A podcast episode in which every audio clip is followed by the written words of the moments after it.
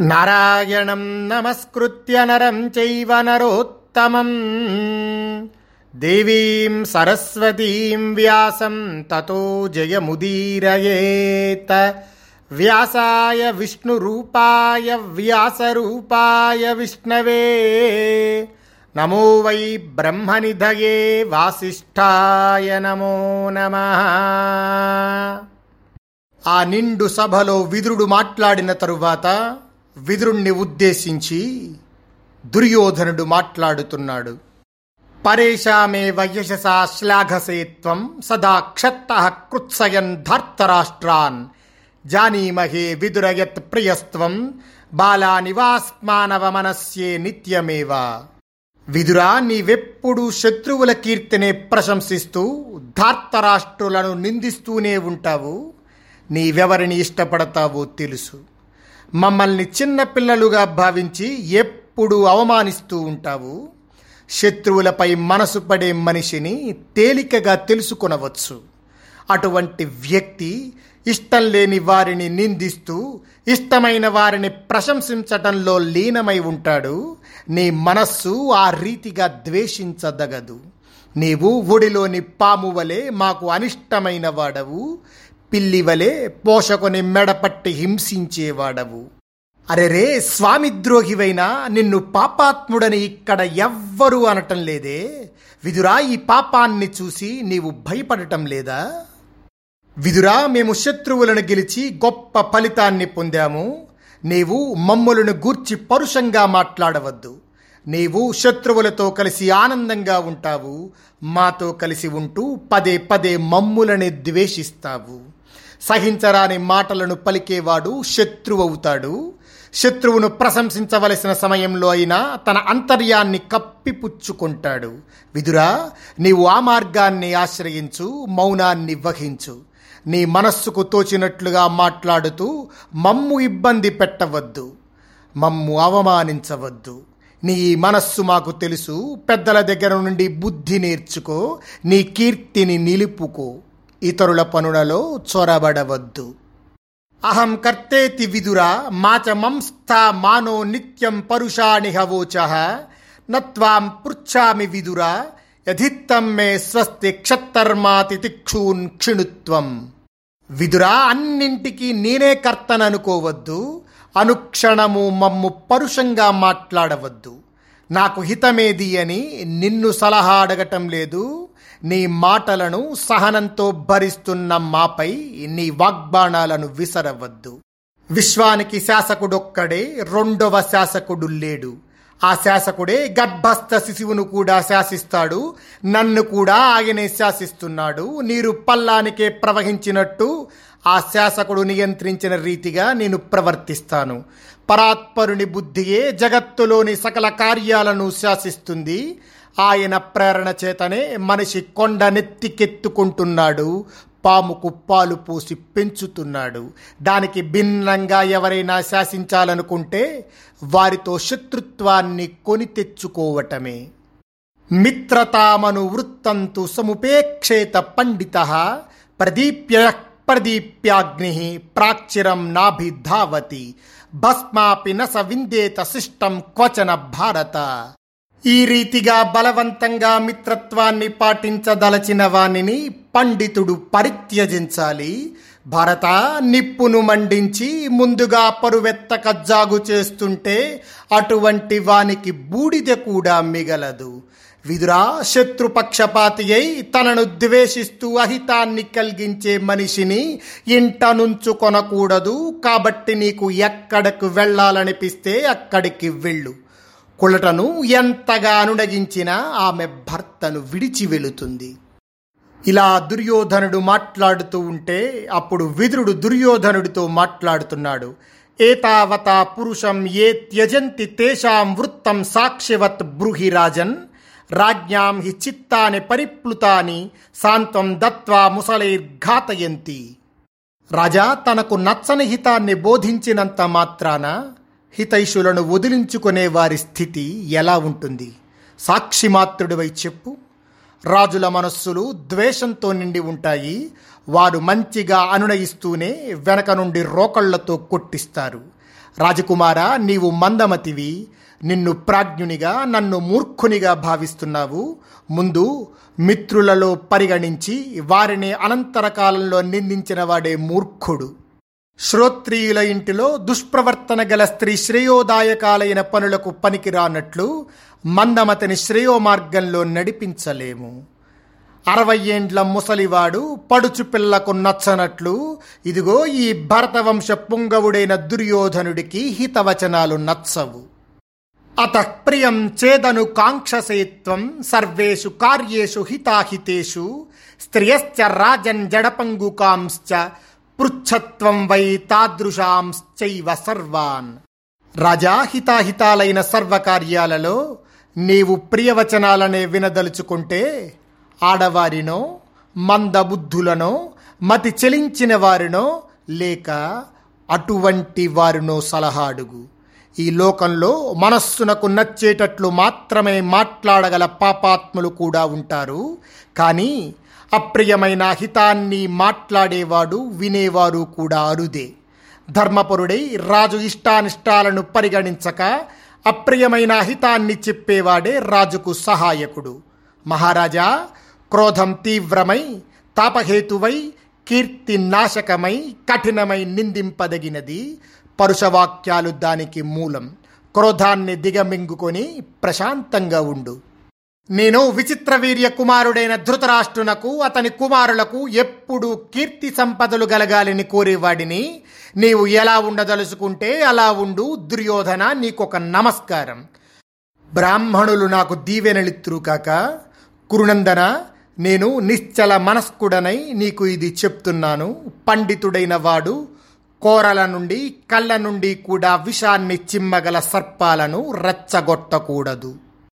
ఇలా విదురుడు మాట్లాడుతూ ఉంటే విదురుడి మాటలు లెక్క చేయక మళ్ళీ శకుని పందానికి సిద్ధమయ్యాడు. యుధిష్ఠిరుడితో మాట్లాడుతున్నాడు. బహువిత్తం పరాజైషీ పాండవానాం యుధిష్ఠిర ఆ విత్తం కౌంతేయ ఎది తేస్త్య పరాజితం. యుధిష్ఠిర పాండవుల ధనాన్ని ఇప్పటికే చాలా కోల్పోయావు. నీ దగ్గర ఇంకా పోగొట్టుకొనని ధనశేషం ఉంటే చెప్పు. ఇలా శకుని అడిగేసరికి అప్పుడు యుధిష్ఠిరుడు మమ విత్తమసంఖ్యేయం యదహం వేద సౌబల అధత్వం శకుని కస్మాద్ విత్తం సమును పృచ్ఛసి. శకుని నా దగ్గర లెక్కలేనంత ధనమున్నదన్న విషయం నేనెరుగుదును. అసలు నా ధనాన్ని గురించి నీవెందుకు అడుగుతున్నావు? రాజా నా దగ్గర ఆయుతం ప్రయుతం శంకువు పద్మం నార్బుదం ఖర్వం శంఖం నిఖర్వం మహాపద్మం కోట్లు మధ్యం పరార్థం పరం. అంత ధనముంది అదంతా పందెంగా పెట్టి నేను వాడుతున్నాను. ఇలా యుధిష్ఠిరుడు పలికేసరికి యుధిష్ఠిరుడి మాటలు విని శకుని కైతవాన్ని ఆశ్రయించి పాచికలు వేసి ధర్మరాజా ఇదంతా కూడా నేనే గెలిచేశాను అని ధర్మరాజుతో పలికాడు. అప్పుడు ధర్మరాజు వెంటనే గవాశ్వం బహుధేనూకం అసంఖ్యేయమజావికం యత్కించిదను పర్ణాశం ప్రాక్ సింధోరపి సౌబల ఏతన్మమ ధనం సర్వం తేన దివ్యామ్యహం త్వయా. శకుని సింధు నదికి తూర్పు నుండి పర్ణాశా నది వరకు ఎద్దులు అశ్వాలు ఆవులు అన్నీ చాలా ఉన్నాయి. అదంతా నాధనమే దానితో వాడతాను ఇలా ధర్మరాజు పలికేసరికి ఆ మాట విని శకుని మోసంతో పాచికలు విసిరి అయ్యయ్యయ్యో ధర్మరాజా మళ్ళీ నేనే గెలిచాను అన్నాడు. అప్పుడు ధర్మరాజు పురం జనపదో భూమి అబ్రాహ్మణ ధనై సహా అబ్రాహ్మణాశ్చ పురుషా రాజన్ శిష్టం ధనం మమ. ఏతత్ రాజన్ మమ ధనం తేన దివ్యామ్యహం త్వయ. రాజా బ్రాహ్మణులకు దానం చేసిన భూమి తప్ప మిగిలిన నగర గ్రామాల భూమి నా అధికారంలో ఉన్న బ్రాహ్మణేతర జనులు అంతా నా ధనమే. మిగిలిన ఈ ధనాన్ని పందెంగా పెట్టి ఆడబోతున్నాను. అది విని శకుని దుర్యోధనుడు వంక చూసి ఒక చిరునవ్వు నవ్వి ధర్మరాజు వైపు చూసి కపటత్వాన్ని ఆశ్రయించి పాచికలు విసిరి ఇదిగో మళ్ళీ నేనే గెలిచాను అని యుధిష్ఠిరుడితో అన్నాడు. రాజపుత్ర ఇమే రాజన్ శోభంతే యైర్విభూషిత కుండలాని చ నిష్కాశ్చ సర్వం రాజవిభూషణం ఏతన్మమ ధనం రాజన్ తేన దివ్యామ్యహం త్వయా. సౌబల ఈ రాజకుమారులు భీమాదులు ధరించి ఉన్న కుండలాలు పతకాలు మొదలగు ఆభరణాలు అన్ని రాజులకు సంబంధించినవే. ఈ నా ధనాన్ని పందెంగా పెట్టి నీతో ఆడుతున్నాను. అది విని శకుని కపటత్వాన్ని ఆశ్రయించి పాచికలు విసిరి యుధిష్ఠిరా మళ్ళీ నేనే గెలిచానయ్యా అని యుధిష్ఠిరుడితో అన్నాడు. ఇలా శకుని పాచికలు వేస్తూనే ఉన్నాడు ధర్మరాజు ఓడిపోతూనే ఉన్నాడు. అలా ఓడి ఓడి తన సర్వ సంపదల్ని ధర్మరాజు ఓడిపోయాడు. రాజ్యంతో సహా సర్వం కోల్పోయాడు. ఈసారి ధర్మరాజు మళ్ళీ ఆటకు దిగాడు. ముందుగా నకులుణ్ణి పందెం కాశాడు. ఇక్కడ నిజానికి ధర్మరాజుకి అత్యంత ప్రీతిపాత్రుడైన వాడు నకులుడే. ఇదే విషయం తర్వాత శకును కూడా చెప్తాడు. కానీ కవిత్రయం రాసిన ఆంధ్ర మహాభారతంలో భీమార్జునుని ముందు ఓడినట్లు ఉంటుంది. ఇక్కడ వ్యాస మహాభారతంలో వ్యాసుల వారు చెప్పింది ఏంటంటే ముందు నకులుణ్ణే పందెంగా ఉడ్డాడు ధర్మరాజు అని ఉంటుంది. ఇదిగో ఇప్పుడు ధర్మరాజు మాట్లాడుతున్నాడు. శ్యామో యువ లోహితాక్ష సింహస్కంధో మహాభుజ నకులో గ్లహ ఏవైక విద్యతే తన్మమ తద్ధనం. శ్యామవర్ణం కలవాడు యువకుడు ఎర్రటి కన్నులు గలవాడు సింహ మధ్యముడు మహాభుజుడు అయిన నకులుడే నా పందెం ఇతనినే ధనంగా భావించు. యుధిష్ఠిరుడి ఈ మాటలు విని వెంటనే శకుని రాజా యుధిష్ఠిరా నకులుడు రాజకుమారుడు నీకు ఇష్టమైనవాడు మాకు వశమైతే ఇంక దేనితో ఆడుతావు? ఇలా వెక్కిరింపుగా శకుని పలికి పాచికలు విసిరి అరెరే నకులుణ్ణి నేను గెలిచేశానే అని యుధిష్ఠిరుడితో అన్నాడు. ఇలా నకులుణ్ణి పందెంలో ఓడిపోయిన యుధిష్ఠిరుడు ఆ తరువాత అయం ధర్మాన్ సహదేవోను శాస్తి లోకే హ్యస్మిన్ పండితాఖ్యాం గతశ్చ అనర్హత రాజపుత్రేణ తేన దివ్యామ్యహం చా ప్రియవత్ ప్రియేణ. సౌబల ఈ సహదేవుడు ధర్మాన్ని ఉపదేశించగలవాడు? పండితుడని ఈ లోకంలో పేరు పొందినవాడు. నాకు ప్రియుడైన ఈ రాజకుమారుడు పందెంగా పెట్టదగినవాడు కాదు. అయినా ఇష్టం లేని వస్తువుగా భావించి ఇతనిని పందెంగా పెడుతున్నాను. ఆ మాట విని కపటత్వాన్ని ఆశ్రయించి పాచికలు విసిరి అయ్యయ్యో ఎంత పని జరిగింది యుధిష్ఠిరా మళ్ళీ నేనే గెలిచేశాను అని శకుని యుధిష్ఠిరుడితో పలికాడు. నకుల సహదేవులను గెలిచామన్న ఆనందంలో ఉన్న శకుని మళ్ళీ యుధిష్ఠిరుడితో మాట్లాడుతున్నాడు. మాద్రీ పుత్రౌ ప్రియో రాజన్ తవేయౌ విజితౌ యయా గరీయాంసౌ తుతే మన్యే భీమసేన ధనంజయౌ. రజా నీకిష్టులైన నకుల సహదేవులను నేను గెలుచుకున్నాను. భీమార్జునులు నీకు చాలా విలువైన వారని భావిస్తున్నాను. ఇక్కడ శకుని చాలా తెలివితేటలతో మాద్రీపుత్రులు కాబట్టి నకుల సహదేవుల్ని పందెంలో ఒడ్డేశావు. కానీ భీమసేనుడు అర్జునుడు ఇద్దరు నీకు చాలా విలువైన వారు కదా అన్నట్టుగా దెప్పి పొడుస్తున్నాడు ధర్మరాజుని. వెంటనే ఇప్పుడు యుధిష్ఠిరుడు మాట్లాడుతున్నాడు శకునితో. అధర్మం చరసే నూనం యోనా వేక్షసి వైనయం నహ సుమనసా మూఢ విభేదం కర్తు మిచ్చసి. మూఢుడా అధర్మంగా ప్రవర్తిస్తున్నావు న్యాయాన్ని పాటించటం లేదు. మంచి మనస్సులు గల మాలో విభేదాలు కల్పించాలని చూస్తున్నావు. ఇలా యుధిష్ఠిరుడు పలికేసరికి వెంటనే శకుని భరతర్షభ మదించి అధర్మాన్ని ఆశ్రయించేవాడు నరకంలో పడతాడు. బాగా మదించినవాడు మొద్దుబారిపోతాడు రాజా నీవు పెద్దవాడవు గొప్ప గొప్పవాడవు. నీకొక నమస్కారం. యుధిష్ఠిరా జూదగాళ్ళు జూదమాడుతూ పిచ్చెత్తిపోయి ఏదేదో వాగుతుంటారు. కానీ ఆ మాటలు కలలో కానీ ఇలలో కానీ వాస్తవ రూపాన్ని ధరించవు. ధర్మనందన నా మాటలేం పట్టించుకోకుండా పందెంకాయి. అని శకుని పలికేసరికి వెంటనే యుధిష్ఠిరుడు యోనః సంఖ్యే నౌరివ పారిణేత జేత రిపూణాం రాజపుత్ర అనర్హత లోక వీరేణ తేన దివ్యామ్యహం శకునే ఫల్గునేన శకుని అర్జునుడు నావవలే మమ్మల్ని యుద్ధంలో తరింపచేయగలవాడు శత్రువులను జయించగలవాడు।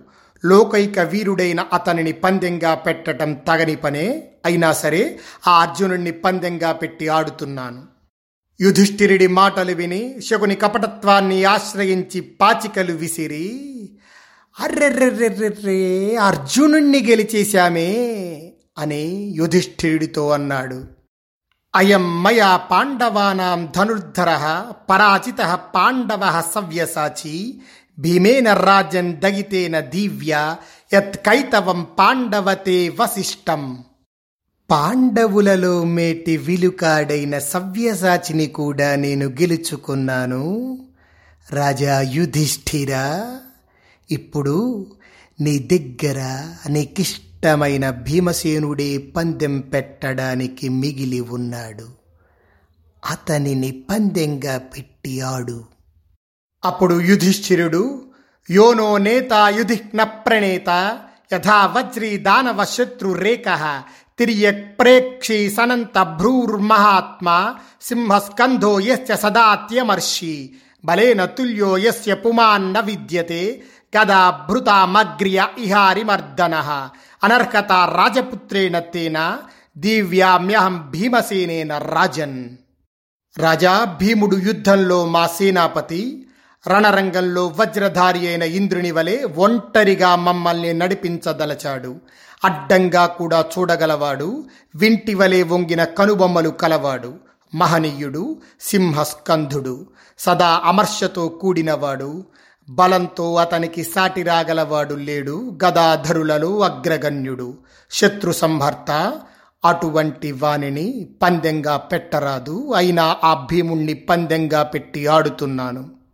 ఆ మాట విని శకుని కపటత్వాన్ని ఆశ్రయించి పాచికలు విసిరి భీమసేనుడు మా వశమయ్యాడు నేనే గెలిచాను అని యుధిష్ఠిరుడితో పలికి కౌంతేయ ఎంతో సొమ్మును కోల్పోయావు సోదరులను గుర్రాలను ఏనుగులను కూడా ఓడిపోయావు నీవు పోగొట్టుకోక మిగిలిన ధనమేదైనా ఉంటే చెప్పు అని శకుని అడిగేసరికి అప్పుడు యుధిష్ఠిరుడు అహం విశిష్ట సర్వేషాం భ్రాతృణాం దయితస్తథ కుర్యామహం జిత కర్మ స్వయమాత్మన్యువప్లుతే నేను సోదరులందరిలో విశిష్టుడను అందరికీ ఇష్టమైన వాడిని। నన్ను పందెంగా పెడుతున్నాను ఓడిపోతే దాసుని వలె సర్వకార్యాలను చేస్తాను। ఆ మాట విని శకుని కపటత్వాన్ని ఆశ్రయించి పాచికలు విసిరి ఓహో యుధిష్ఠిరా నేనే గెలిచాను అని యుధిష్ఠిరునితో అన్నాడు. ఏతత్ పాపిష్టమకరోద్ యదాత్మానమహారయ శిష్టే సతి ధనే రాజన్ పాప ఆత్మ పరాజయ. రజా నీవు నిన్నే పందెంగా పెట్టి ఓడిపోయి పెద్ద పాపం చేశావు. నీ దగ్గర ఇంకా డబ్బున్నప్పటికీ నిన్నే నీవు ఓడిపోవటం పాపం. ద్యూత విద్యలో నిపుణుడైన శకుని పందెం విషయంలో ఆ విధంగా యుధిష్ఠినుడితో పలికి లోకవీరులు సభాసదులు అయిన రాజులతో పాండవుల పరాజయాన్ని విడివిడిగా చెప్పాడు. ఇక్కడిదాకా ధర్మరాజు గెలుస్తానన్న ఆశతో ఒకటొకటిగా అన్నీ పందెం కాస్తూ వచ్చాడు. తాను కూడా ఓడిపోయాక ఇంకా ఆశ మిగల్లేదు. కానీ అక్కడ శకుని అందుకున్నాడు. ఇంకొక ఆటతో పోయినవన్నీ గెలుచుకునే అవకాశం ఉందంటూ ప్రేరేపించి ధర్మరాజుని రచ్చగొట్టాడు. అస్థితే వై ప్రియారాజన్ గ్లహ ఏకో పరాజిత. పణస్వ కృష్ణాం పాంచాలీం తయాత్మానం పునర్జయ. రాజా యుధిష్ఠిర ఇంతవరకు నీవు పోగొట్టుకొనని పందెప్పు వస్తువు ఒక్కటున్నది. అది నీ ప్రియసతి ద్రౌపది. ఆ ద్రౌపదిని పందెంగా పెట్టి నిన్ను మళ్ళీ గెలుచుకో. నీకు అత్యంత ప్రియమైన పాంచాలిని పణంగా పెట్టి గెలిచావనుకో ఇప్పటిదాకా నువ్వు కోల్పోయిన సంపద రాజ్యం నీ సోదరులు అన్నీ తిరిగి పొందుతావు.